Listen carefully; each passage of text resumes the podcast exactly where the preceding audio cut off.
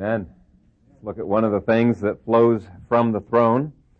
Galatians chapter 6. We're going to read verses 6 through 10. This is the inerrant Word of God. Let's receive it with meekness. Let him who is taught the Word share in all good things with him who teaches. Do not be deceived. God is not mocked. For whatever a man sows, that he will also reap. For he who sows to his flesh will of the flesh reap corruption, but he who sows to the Spirit will of the Spirit reap everlasting life. And let us not grow weary while doing good, for in due season we shall reap if we do not lose heart. Therefore, as we have opportunity, let us do good to all, especially to those who are of the household of faith. Amen. Father God, we look to your word for uh, blessing and encouragement. You have said, sanctify them through your truth. Your word is truth, Father. We want to be sanctified. We want to grow up in every area into you, into the image of the Lord Jesus Christ. And so I pray for your blessing upon my preaching and your blessing upon our hearing and our doing of this word. In Christ's name, amen. You may be seated. for those of you who are uh, new to the series, uh, we've been showing it's very, very biblical to pray for prosperity. Uh, prosperity in our own lives, prosperity into the lives of uh, each other. And so far, uh, we looked uh, in our first sermon at uh, 3 John. In fact, the theme verse for this series is 3 John 2. I pray that you may prosper in all things and be in health just as your soul prospers. And I hope you got that thing memorized by the time we get through the series. Um, uh, and we looked at seven characteristics of the kind of prosperity that God uh, delights in giving to His people in that passage. And we had a lot of scriptures we can hang our faith on. Now, last week we started in this Galatians passage uh, looking at the eight laws of harvest. We didn't get very far. We only got through law of harvest number one. And uh, we looked at a number of other scriptures showing that first principle that you only reap when there has been sowing. And why it is, many times we violate that law. Obviously, as farmers, we don't when we're scattering the seed, but in the spiritual realm, many times we violate that law. And let me just quickly review the ten principles for you. First of all, don't eat all your crop. You've got to scrimp and save so that you have something to plant or invest. Second, watch your timing. Don't follow the crowd. Third, plan your investments, but don't overplan. Fourth, know your fields. Got to study them. Fifth, only plant when the fields are ready. Sixth, don't put all of your hope in one crop. You've got to diversify. Seventh, plant something. Eighth, monitor your investment. Ninth, don't plant or eat the first fruits or the tithe. And tenth, trust God. Don't allow the fear of risk to keep you from investing. Now today we get to the second law of harvest, and I apologize. Uh, I got this finished late last night. We don't have any handouts uh, for you, but I'll try to announce the points as we get to them. But this law of harvest that is that we reap the same kind that we sow. If you look at verse 7, it says, Do not be deceived, God is not mocked, for whatever a man sows, that he will also reap. Okay, you reap exactly the same kind that we sow. And the first thing that we see about this law, this is the first major subpoint, is this really works. This is a universal principle. Uh, he says, whatever we sow. Ridderbos comments on that word whatever. He says it holds for everybody and everything he does. And that is no exaggeration. And I, uh, let me just trace it through in four subpoints. First of all, we can see this principle in creation. It was a part of God's very created order. Uh, in Genesis chapter 1, God's repeated command to various things was that they multiply after their own kind. And he not only gives this command, but he also makes declarative statements. This is the way things are. This is the way things are going to be worked. in um, uh, verses 11 through 12, we see the command with respect to grass and seed plants and trees. Uh, in verse 21, we see the same command with sea creatures and birds verses 24 through 25, the land creatures. And so we can see it's embedded in God's, the very fabric of God's creation. Doesn't matter if you get corn and you get squash seeds and you mix them together in the bag, uh, they won't be confused. You plant them, they will grow according to their seed, okay? Uh, very straightforward uh, principle of law. We cannot confuse the seeds by labeling them differently. We can't wish differently. That's why it's called a law. Okay, they're invariable. And this law continued to apply after the fall when sin was introduced and when thorns and thistles were introduced into the environment. Okay? Romans 5:12 says, "Therefore just as through one man, and who's the one man, kids?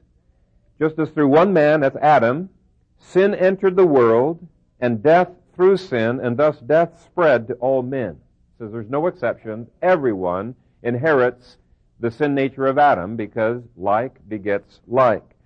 Romans 5:18 says, "Through one man's offense judgment came to all men. There are no exceptions." As Eliphaz says, "They that plow iniquity sow wickedness, reap the same." And so that law was not overturned by the fall. It was not overturned by redemption. There is a common uh, theory uh, that's current in churches today that uh, once you're saved, that law is done away with. Absolutely not. There is no doing away with any of the laws of harvest. Genesis 3:15 shows that even though the prophesied Messiah would come and would reverse the fall, the laws of harvest would continue. It's just that God introduces something that is new. As he told Nicodemus, that which is born of the flesh is flesh, and that which is born of the spirit is spirit. He's saying an unbeliever can't contribute anything to his salvation because he doesn't have the Spirit. Okay? It's the Spirit that gives life. And Galatians 6 indicates even after we are saved, that law continues to apply. The flesh produces flesh, the Spirit produces spirit. Okay? In other words, he's indicating the things we can do in our own strength don't contribute at all to God's kingdom. They do not last. It's only what the Spirit does that produces, like produces like. John 6 verse 63, it is the Spirit who gives life, the flesh profits nothing. Okay, you can't get anything of worth out of our, out of our flesh. And uh, yet, how often do we seek to contribute to God's kingdom simply by our fleshly endeavors? You know, the only kind of sowing into the kingdom, let's take an example of money. You're sowing, you're giving money into the kingdom. The only kind that's going to last is that which is given by faith uh, to God's glory, motivated by love. It's seeking His kingdom. And as you sow that money to the Spirit, as it were, and trust to Him, He says it will. But if we just give so that others can see us, He says it's not going to count at all. Will not count. When we read a book without any sense of the need for the Spirit's discernment, what we're doing is we're sowing to the flesh. Um, when we uh, go on a trip without any prayer for God's blessing, we're sowing to the flesh. Uh, you can expend great efforts in your community and for your church, but if you're not seeking to glorify God by the power of the Holy Spirit, what's happening is it's just going to be hay, wood, and stubble that will be burned up at the second coming. And I want you to turn with me to 1 Corinthians chapter 3, which gives a commentary on this principle. Uh, 1 Corinthians chapter 3 uses um, the sowing metaphor, also uses the building metaphor, but gives the same conclusion. and uh, let's read verses 5 and following. Who then is Paul, and who is Apollos, but ministers through whom you believed, as the Lord gave to each one? I planted, Apollos watered, but God gave the increase. We're going to be seeing uh, later, uh, we have responsibilities of planting, watering, and harvesting, but the increase is always in God's hands. That's the principle he's alluding to here. So then, verse 7, so then neither he who plants is anything, nor is he who waters, but God who gives the increase. Now he who plants and he who waters are one, and each one will receive his own reward according to his own labor.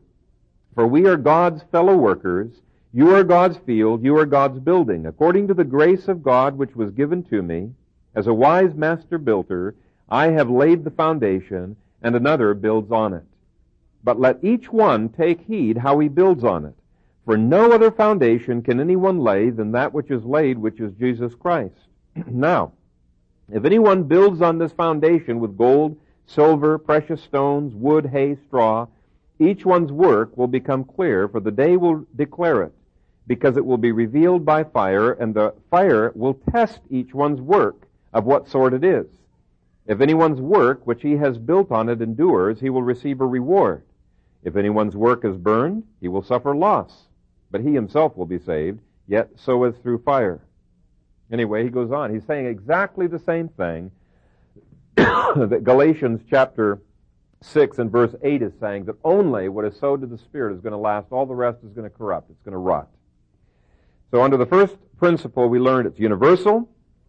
It worked under the time of creation. It continued to work after the fall. It continued to work after redemption. Let's look uh, finally under this first point that it is something that applies absolutely everything. An absolute law that applies to absolutely everything.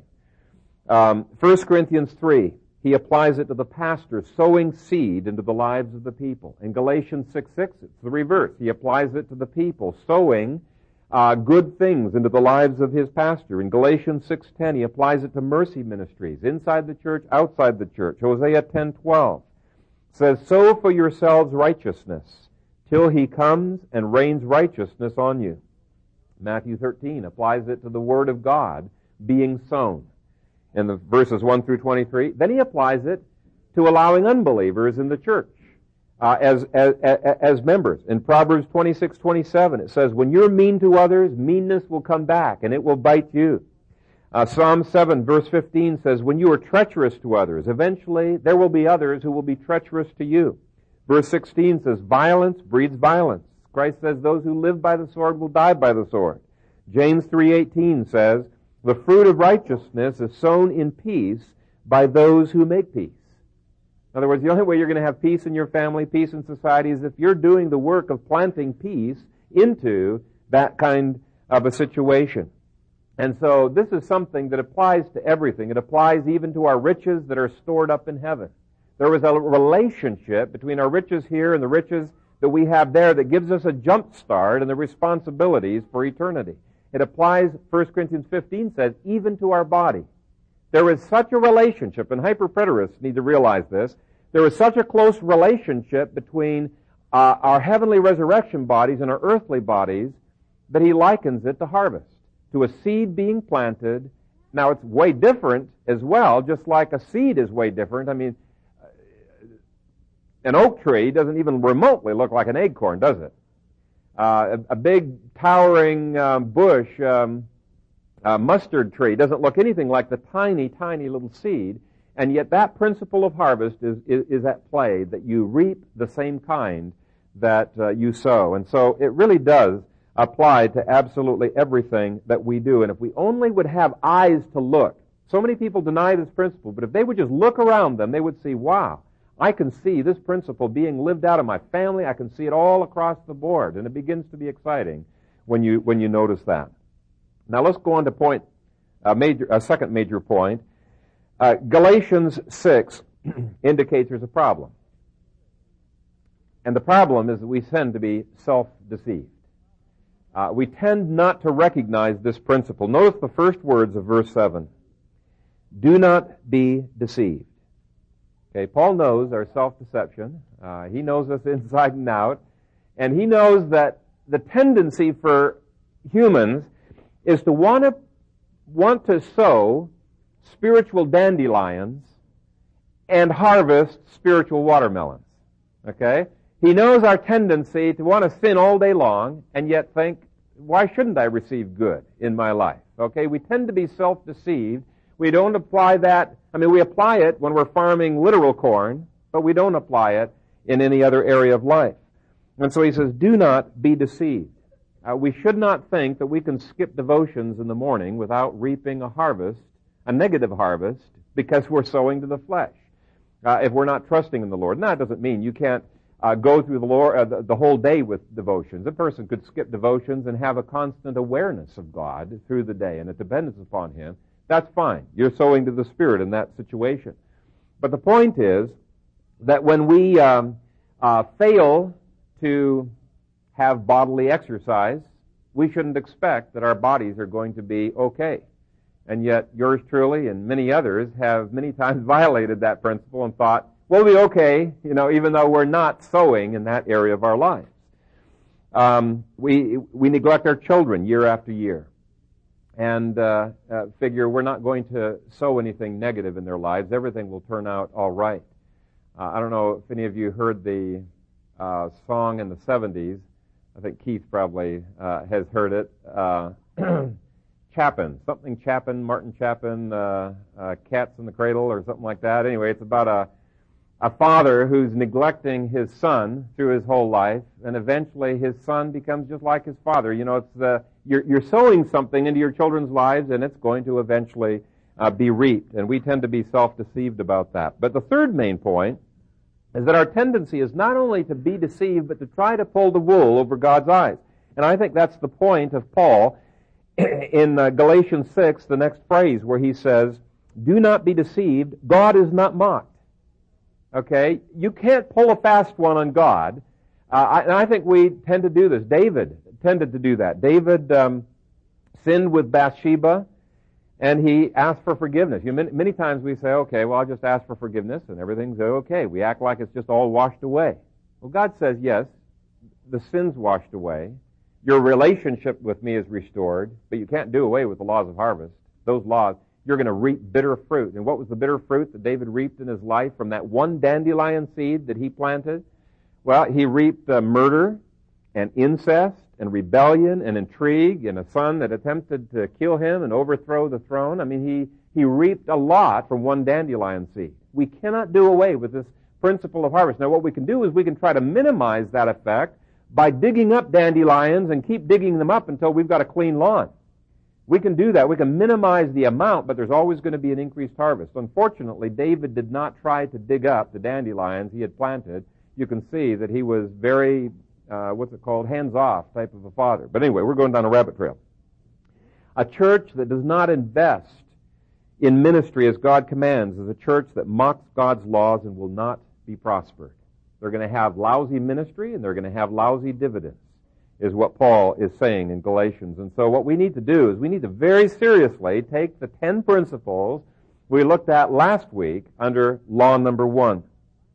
Now the fourth main point is we need to be sowing with the end result in mind. We don't just sow for the sake of sowing, we sow because we want a harvest. Now many Christians have heartburn over that. They think, well that's, that's salvation by works. No, it's not. Rewards is not salvation by works. Uh, rewards is given by God's grace. He wouldn't have to give us rewards. He, he delights in doing it. But it's a part of God's harvest. And if you think that receiving rewards in time and in eternity is unbiblical, you need to read the Bible again. It's literally thousands and thousands of times in the Bible referred to. Now, I think the word reward probably only occurs around 70 or so times. But th- this idea that we need to be having the end result in mind, you find it everywhere. You find it in the scripture. And we need to be asking ourselves, if I, if I do this little sin here, what is the end result going to be? What kind of dandelions are going to be sprouting up all over my yard? Or on the positive side, we might be discouraged about uh, working, you know, with uh, opposing abortion in Omaha or, or doing other things in Omaha. And we need to realize, no, I'm not going to give up. I'm going to continue to sow righteousness into this city. And I know, because God is a God who cannot lie, that my labors in the Lord are not in vain. You know, isn't that the last verse of 1 Corinthians 15? Therefore, beloved brethren, be steadfast, immovable, always abounding in the work of the Lord, knowing that your labors in the Lord are not in vain. Okay, that's what he's saying. Don't get discouraged. We need to have the end result, the end in mind, uh, when we are when we are planting. Now, the fifth point, and we're going to end with this, uh, this fifth point, is that I want to look at how this law applies to finances, to resources, to prosperity in general. We're going to look, first of all, at the application Paul makes in verse 6, application he makes in verse 10, and then we're going to make more general applications after that.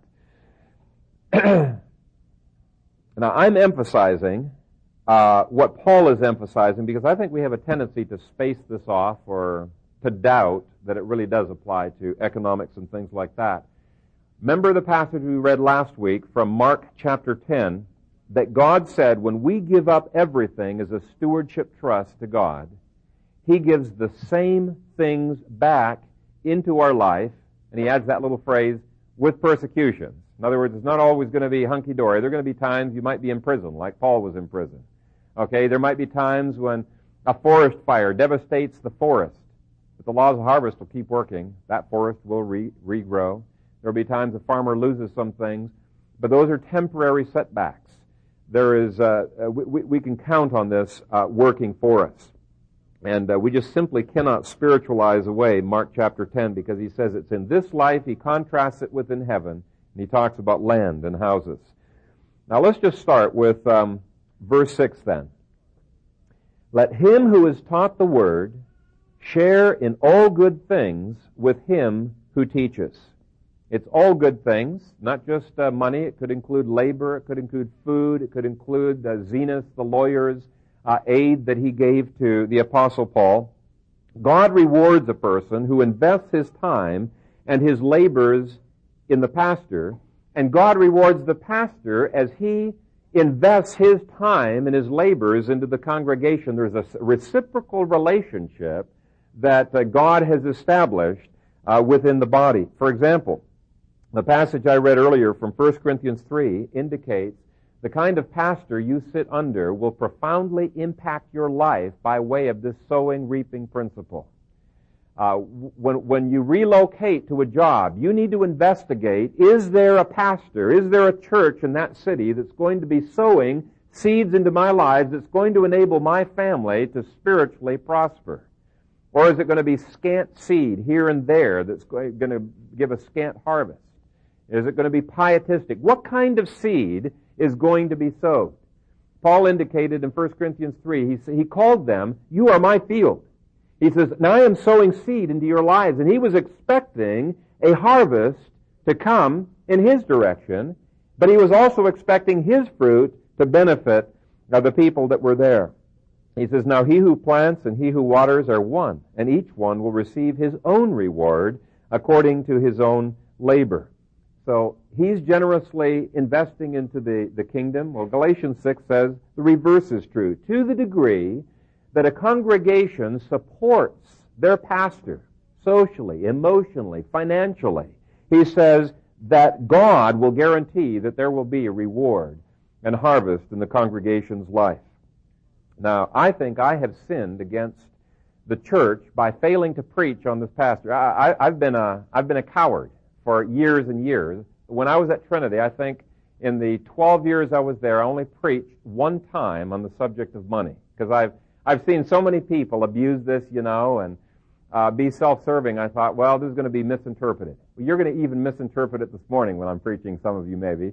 And that's just the danger of being a pastor. But I think I will completely fail to preach Paul's main application of verse 6 if I don't show you the scriptures that say, as you invest into your pastor, God will invest back in, I mean, He will bring back into your life a harvest. It's a principle that's really exciting because you guys do invest in my lives and I want you to have faith to claim from the Lord, yes, Lord, as I've invested in the pastor's life, I pray that your harvest would come uh, to fruition with me. So we're going to go through a number of different passages. I want you to get your Bibles out. We're going to uh, kind of flip around. If you would turn first of all to Matthew chapter 10. This is a, a passage that indicates why it is that we need to be receiving each other in the Lord. Matthew chapter 10 and beginning at verse 40. It says, He who receives you, he's talking to the apostles, he who receives you receives me, and he who receives me receives him who sent me. Now, right off the bat, he puts it within a spiritual context because he does not want us to see the relationship that you have to the pastor, to each other, on purely a horizontal human plane. Okay, he's wanting you to see that, that what we do to each other, we are doing to the Lord Jesus Christ because of his union with us. In fact, in Matthew chapter 25, he says, Inasmuch as you have done it to one of the least of these my brethren, you have done it unto me. Why is it that he rewards us when we're treating each other? Why he rewards us as if we're treating Christ is because we are treating Christ. That's the kind of unity that we have with the Lord Jesus Christ. Uh, in fact, uh, this this past week, uh, I think it was on my way back from uh, Glen Durham's uh, church. We were having prayer together, and I had the radio on. I think it was Elisabeth Elliot uh, was giving the story of um, a lady who was just really ticked off with Elisabeth Elliot because she had been given this uh, this principle saying you need to treat your husband as if he was Jesus and invest into his life. Don't just serve him as serving your husband. Serve him as serving Christ. She was really ticked off because he was a lazy bum. He was a drunkard. He lay on the couch watching TV all the time. But the Lord finally got a hold of her heart and she began investing into his life and began saying, whether he receives it or not, Lord, I know you receive it and I'm going to begin to serve you. And the incredible transformation that it brought to her own life as well as to his life. And I didn't catch the whole story because I was on to my next appointment. But uh, it was this principle being worked out. Now look at Christ's application of this principle in verses 41 to 42. says, He who receives a prophet in the name of a prophet shall receive a prophet's reward. Okay, that's cool. When you receive a messenger of God, when you receive me in the Lord, what's happening is you are sharing in any rewards that the Lord might give to me. He goes on, he says, and he who receives a righteous man in the name of a righteous man shall receive a righteous man's reward. Well, that's cool too. That's reciprocity. A reciprocal relationship. I couldn't pronounce the other one. That means when I receive you, when I treat you with honor and respect, when I minister to you, when I invest into your lives, any rewards that you might receive from the throne of God, I'm going to share in. I mean, this is a very exciting principle. He goes on, and whoever gives one of these little ones only a cup of cold water in the name of a disciple, assuredly I say to you, he shall by no means lose his reward. Now here's what we need to ask ourselves. What is the reward of a prophet?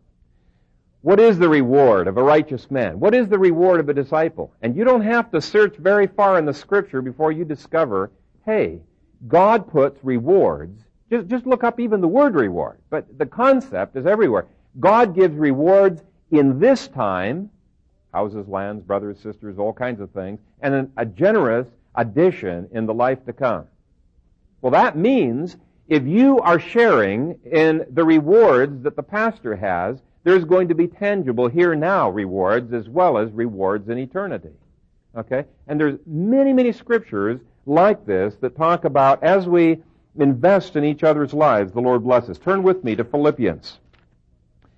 Philippians chapter 4.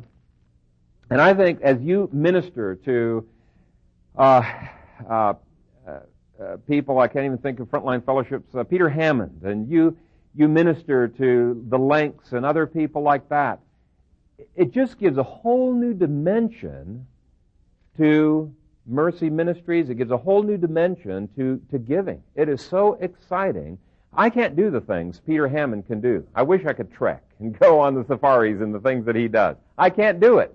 But hey, by investing in his life, I'm sharing in some of the rewards that he's accruing. It's just marvelous, marvelous teaching. Anyway, uh, take a look at Philippians chapter 4, and let's read uh, verses 14 through 19. Nevertheless, you have done well that you shared in my distress. Uh, he must have had some kind of a need, and they sent money to him. The, uh, the book as a whole indicates. Now, you Philippians know also that in the beginning of the gospel, when I departed from Macedonia, no church shared with me concerning giving and receiving, but you only. For even in Thessalonica, you sent aid once and again for my necessities. Not that I seek the gift, but I seek the fruit that abounds to your account. Indeed, I have all and abound. I am full, having received from Epaphroditus the things sent from you, a sweet smelling aroma, an acceptable sacrifice, well pleasing to God. And my God shall supply all your need according to his riches in glory by Christ Jesus. Now to our God and Father be glory forever and ever. Amen. Now we can't say that verse 18 is talking about tangible money that was given to support Paul, which almost everybody agrees, I think everybody agrees that's what he's talking about, and then spiritualize verse 19 and say, okay, it's only referring to heaven. No, he's saying they had tangible needs right now, and the God who had, had supplied Paul's needs was going to supply their needs. They had given out of their poverty. And God says, He was going to take care of their needs and more than their needs. And um, that's why he says in that, that earlier verse there that um, uh, that he wants. Um, I can't even find it. Uh, but anyway, he wants it to be poured back uh, into their lives. Okay, why don't you turn on then to um, uh, the Galatians 6:10 principle, and if you turn with me to Psalm 41, the Galatians 6:10 principle is that it's not just giving to the pastor, but as you give in mercy ministries. It says, "Do good to all men, especially to those who are of the household of faith." As you're engaging in mercy ministries, God says He's going to pour back into your life these principles of harvest. Well, here's one of many, many passages indicating that's exactly the way it works. Psalm 41, and let's read the first three verses. okay, it says, Blessed is he who considers the poor. Now he's talking here about um, uh, mercy ministries, uh, uh, uh, taking care of the needs of somebody who's in distress. In fact, I think the margin indicates a helpless or a powerless person who's in need. So you're engaging in mercy ministries. What are the kinds of rewards? What are the kinds of, of harvest that your investing is going to do? Well, he says the Lord will deliver him in time of trouble. You delivered the poor person during his time of trouble. God says, I'm going to deliver you. It's like producing like. God will invest in your life in that way. The Lord will preserve him and keep him alive. This area of bringing some kind of uh, security and uh, and help into his life. It's going to be reinvested to you. He will be blessed on the earth. Notice it's not just in heaven.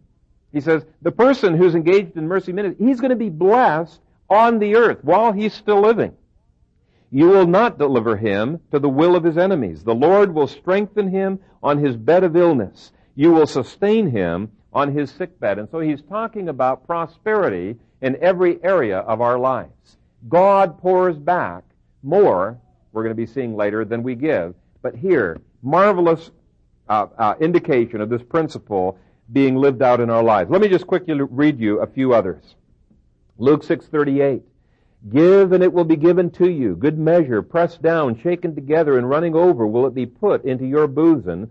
For with the same measure that you use, it will be measured back to you again. Okay? Same law. Law number two at work. Deuteronomy 15, 1 through 11 says, When we release poor people from their debt, God will pour back into our lives such blessing that there will no longer be any poor in your midst. Proverbs 19 verse 17. He who has pity on the poor lends to the Lord, and he will pay back what he has given. See the same law at work there? It's not something else, but he will pay back what he has given. Now, what about heavenly rewards? People might think that's not the law of harvest at, at work. That's something totally different. But there again, I think there is a tangible relationship between the riches that we use for kingdom purposes down here below and the treasures that we lay up in heaven. Many scriptures say, when you give to the poor, you're going to lay up treasures for yourself in heaven. Sermon on the Mount, you can think of a number of others. What is the relationship? I do not think that is poetic language. Some people say, well, there isn't really treasures. It's just poetic of the, you know, everybody's going to be happy and we're all going to be on the same plane. No. No. It's just too pervasive in the scriptures uh, to take that perspective. In fact, um, one of the cohorts of um, of um, uh, um, oh, what's the guy's uh, big shot with the curly hair that uh, does all the videos? Um. anyway, one of his cohorts. You all know him. He, he's down in Florida. What's that? R.C. Sproul. Yeah, one of his cohorts. Uh, ask me if you want to get a lot of the details on this reward principle. They've got a, a video series of the whole conference that was done on heaven and hell. Marvelous, incredible, incredible series of tapes talking about degrees of punishment in hell, but also talking about the rewards and the tangible relationship from earth to heaven. And what we need to realize, when we get to heaven, we're still going to be limited creatures. We're not going to be like God. We're going to need resources. We're going to be subject to time. We're going to have limitations. And part of the limitations we're going to be having in heaven is How much treasures have we laid up while we're here on earth? While we're here on earth, we are setting up the, the resources that are going to last us for eternity. And if you don't have a lot of resources in heaven, yes, you'll be in heaven, but Paul says you're going to be way shortchanged in the kinds of ministries, the kind of dominion that you're going to be taking. And all throughout eternity, we're going to be taking dominion. Probably not just on this planet, but probably all over the place. Who knows the degree to which it's going to go. But he says you're going to start off with a set measure and it's going to depend on what you've done down here below. Okay, so it's a very tangible seed harvest relationship just like it is in time. Uh, we need to think, think of those treasures in heaven as tangible resources that we are, are, are laying up there. Now, here, here's one other uh, uh, issue that we need to address. We should not think of this principle only in terms of what is possible. Okay? This goes way beyond the possible into, into the miraculous. In fact, Bob shared with me a, a sheet of scriptures indicating the numerous times. Let me just share a few with you that God goes beyond that. Does miraculous all the time. You know, we tend to be skeptics on this. Uh, we, we tend to doubt miracles all the time. I talk with other pastors about some of the things that happen. They say, well, really wasn't a miracle. I doubt it, but they have no other explanation for it. Um, I, I think that I think it was a miracle what the Lord's done with our photocopy machine. Okay, very simple, tangible uh, type of a thing uh, company uh, gave it away because it was not working in uh, in some different areas uh, that were broken. I talked to Bishop's uh, office equipment to see if some of these would uh, would able to be fixed, At, and they said no, that they could not be fixed. And when we first had it for the first couple of weeks, the um, document feeder didn't work, duplexing didn't work. It was, uh, you know, it was getting jammed and things like that. So we prayed about it. It has not had a problem. All everything works. It has not had a problem in all the time that we've had it. So it's been a tremendous blessing. Well, a month ago, uh, we ran out of toner, and Bishop's office equipment says, you know, it's very expensive, cost per copy. He didn't recommend investing the $350 or whatever it is for um, uh, getting another toner and drum and the whole uh, nine yards that goes into it. And so we've been waiting because there's a possibility we might be getting something something else. We don't know what the Lord's providing, but the the thing that says empty was empty for you know good long while, and it was producing copy that was almost illegible.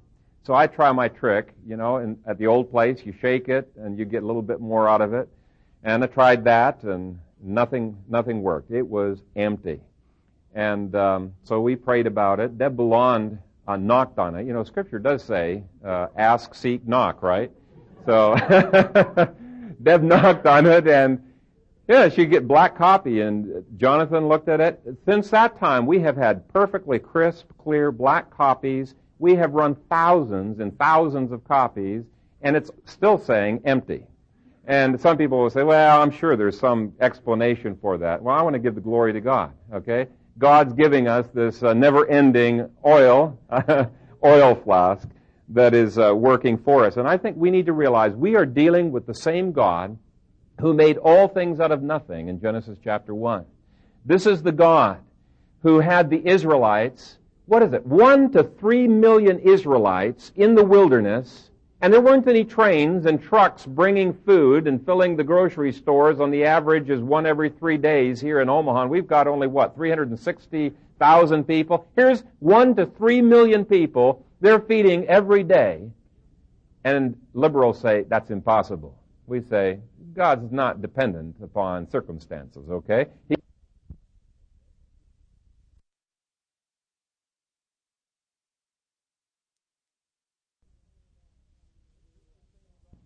Okay? This is the same God who uh, fed um, uh, Elijah with the ravens. Uh, the same God who also kept that, that oil flask from until the need was ended, kept it from running out. Uh, Malachi 3 says that God opens up the windows of heaven in blessing upon those who tithe. In other words, He's going beyond the so-called natural resources, and the God who did that he can bring this harvest law to bear in your lives if by faith you lay claim to it. Don't just say, well, I just don't see any way it's going to happen. Don't worry about whether it can happen. you trust the Lord who goes beyond what the resources are. And so even though this law says it's the same kind that is sowed as what is going to be harvested, we need to realize there is often a vast difference between the two as well. Just like there's a huge difference between an oak tree and an acorn. Sometimes it just looks miraculously different how much God pours into our lives. Now, here's an objection people might give. Okay, Kayser, if this law is really true, if it works like you say it works, how come Christ and the apostles were so poor? How come they were driving a beat, beat up uh, Volkswagen, you know, and wearing thrift store clothes? Now, nothing against thrift store clothes. Uh, even if I had plenty of money, I'd probably go to the thrift store. I love the thrift store, okay? But uh, I think we misunderstand where Christ and the apostles were if we think of them as poor. Yes, they gave up everything. Christ said, I have, I, he, he had no house, no place to, uh, on which he could lay his head. But that did not mean when they as stewards gave up everything as we are supposed to do, we're not supposed to own anything. Our house, everything needs to be at God's disposal for Him to use as He pleases. That's the kingdom attitude. When they gave up everything, God poured back into their lives far more than they needed. Let me give you a few examples. In John 13 verse 29 it says they had a money bag that they regularly distributed to the poor out of.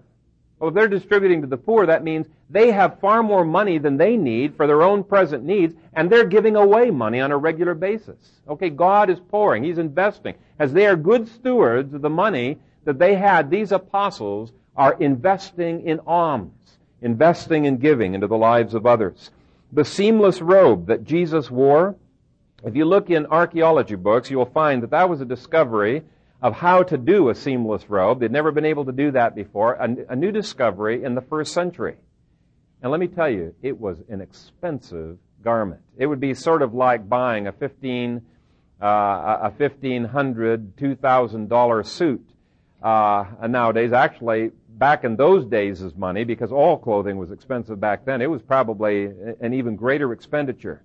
It was something that the middle class could not afford put it that way. And for sure, a poor person would not have that.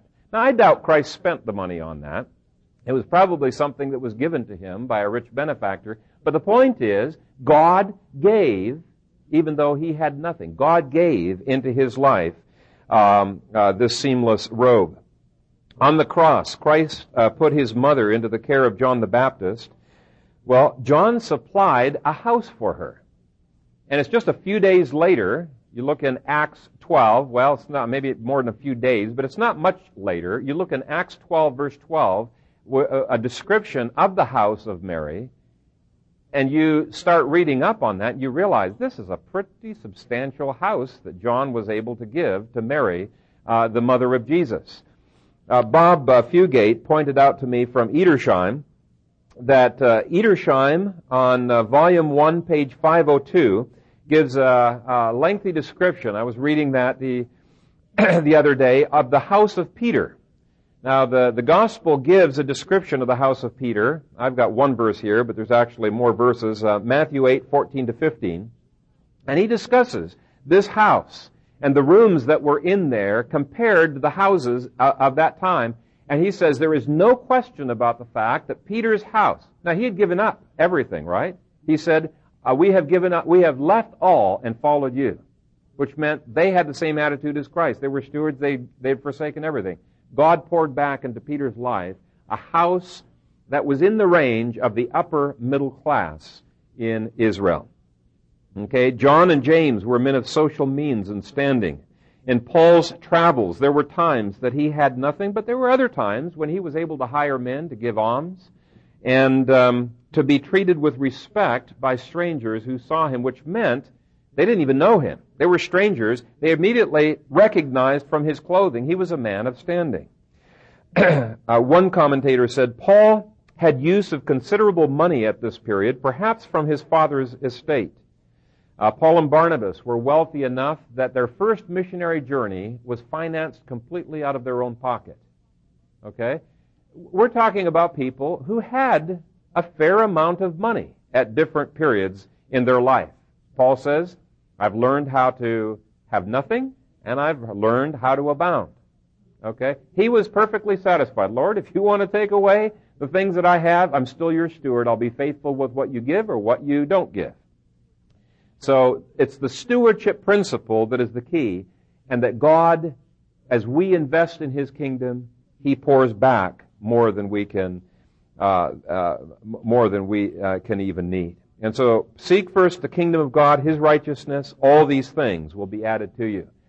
And my bottom line from this uh, uh, wordy sermon is that I want you to begin praying these blessings into each other's lives. Begin expecting that there is going to be a harvest in the same tangible arena that you are sowing in.